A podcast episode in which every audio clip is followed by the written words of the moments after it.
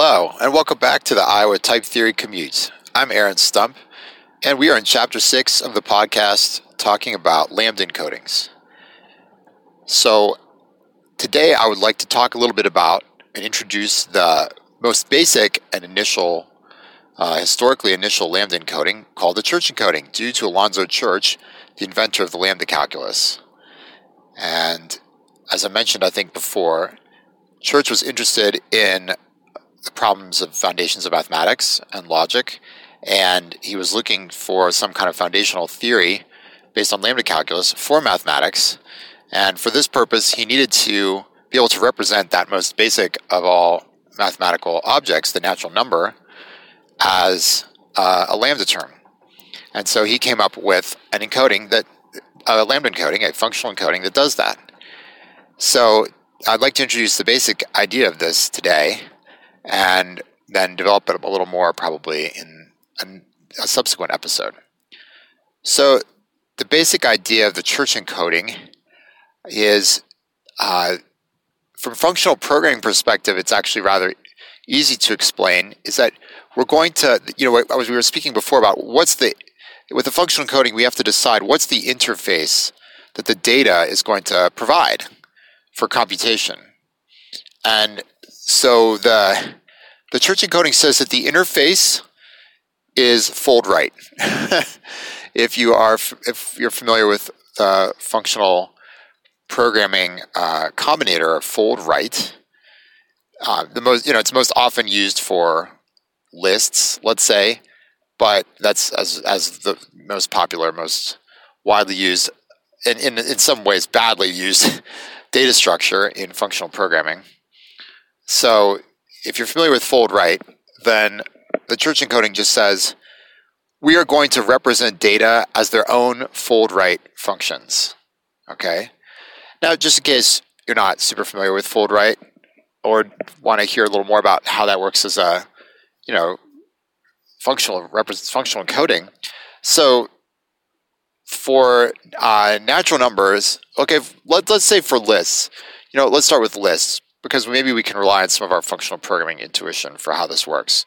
So with lists, fold right says you're given a list and you can compute a compute something over that list if you provide a value for the base case, that is for the empty list, and if you provide kind of a combining function that takes the results the result you've computed for the tail of the list, and it takes the head of the list, and then gives you back the result for the the cons of the head cons onto the tail.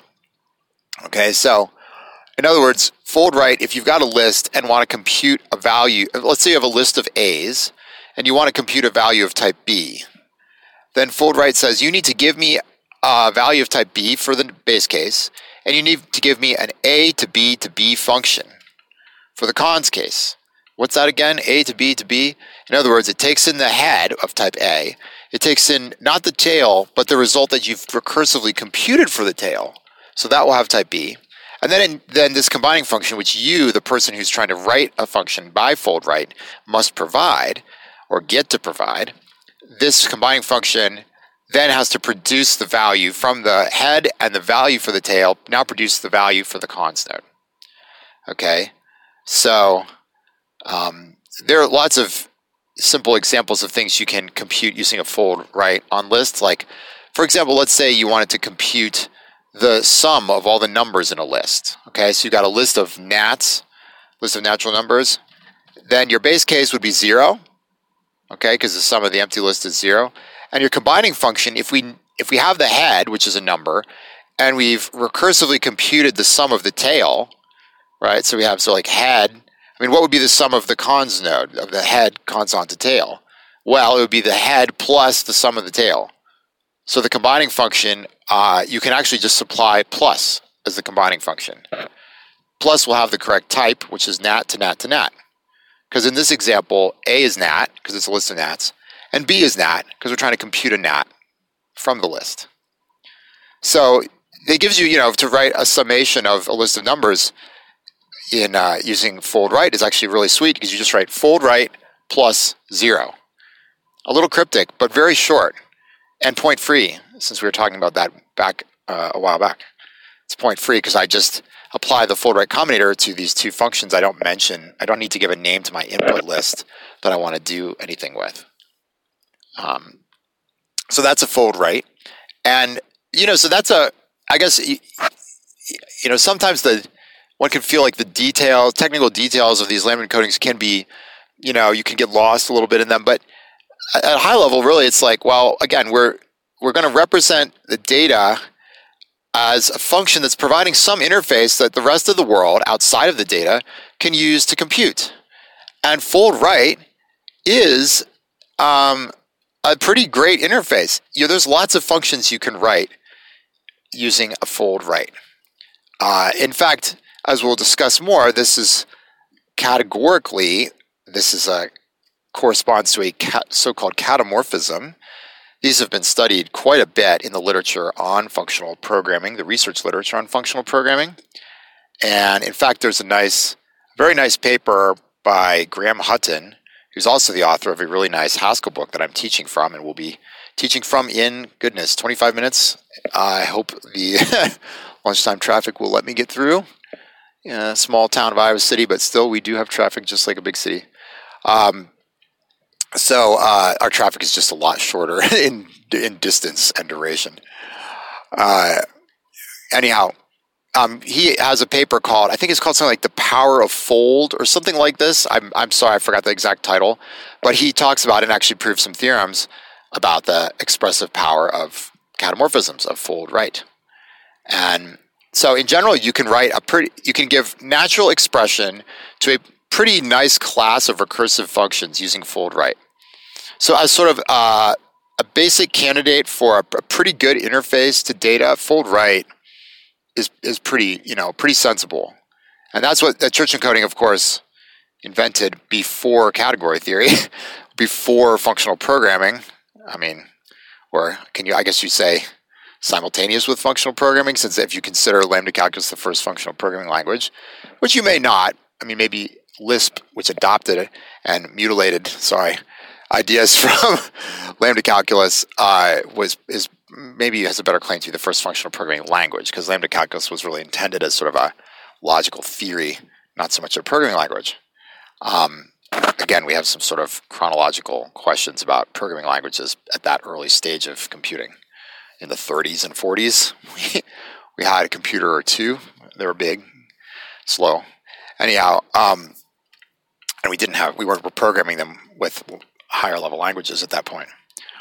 So anyhow, uh, yeah. So so that's the basic idea of the church encoding, and so for um, you know, so now we just have to talk about that's the interface the church encoding wants to provide to you.